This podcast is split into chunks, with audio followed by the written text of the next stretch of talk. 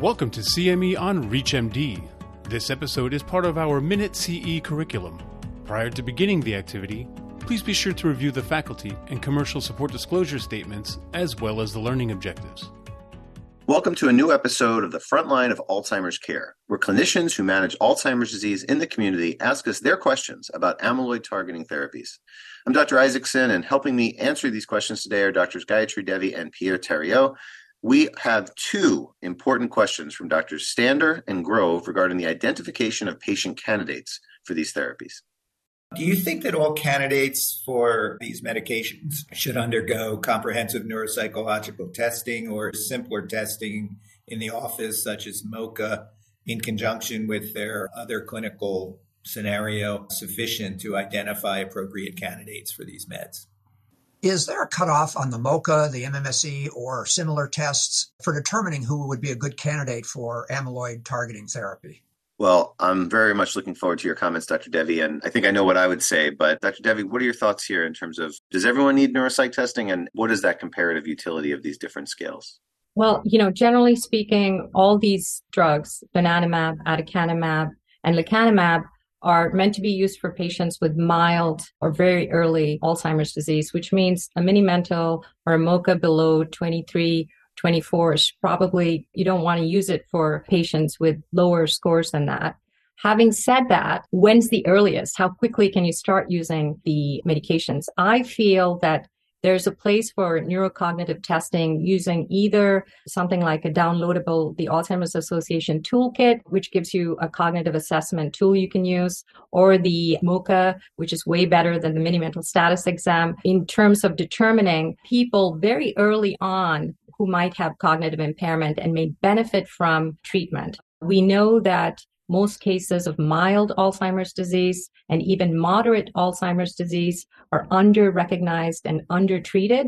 And we also know that these drugs are most effective in patients with mild Alzheimer's disease. So the earlier we can diagnose, the better we are at treating and the better the outcome might be over time. So particularly important I think, to get a proper cognitive assessment.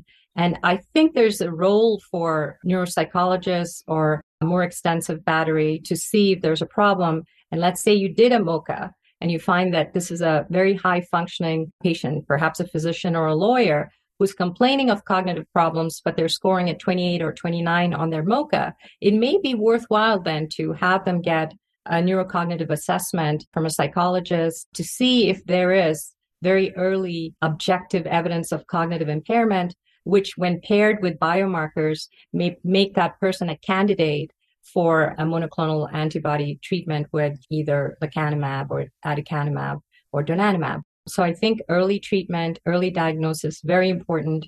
And the best way we can do that now is with cognitive testing in conjunction with available biomarkers and hopefully soon with blood based biomarkers. Great. Well, those are very practical, right on point, and it's a tough question to answer because everyone has different, you know, preferences with neuropsych testing. The availability of neuropsych testing is challenging. Not many people have the time to do extensive testing, especially in the office. Pierre, what are your thoughts? It's hard to add anything to that eloquent response. I like the MoCA a lot. I think that would be my general recommendation. But of course, if I were in primary care, I might want a two tiered approach something like the minicog, which is repeat these three words, draw a clock, recall the three words as a kind of triage instrument. If that's abnormal, then move on. But if it's not abnormal this year, you know, do it again later on. That's all I would add. Great. Well, that was very comprehensive. You know, as we use these agents and as we track people over time, I think even maybe we'll get even more, you know, comfortable with which cognitive measures to select and which cognitive measures move during the course of treatment. So thank you so much for those comments and thank you to Dr. Stander and Dr. Grove for such important questions. To our viewers, check out our other episodes for more great questions about the clinical use of amyloid targeting therapies. Thanks so much for joining us today. You have been listening to CME on ReachMD.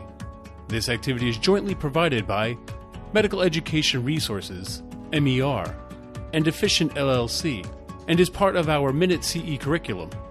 To receive your free CME credit or to download this activity, go to reachmd.com/cme. Thank you for listening.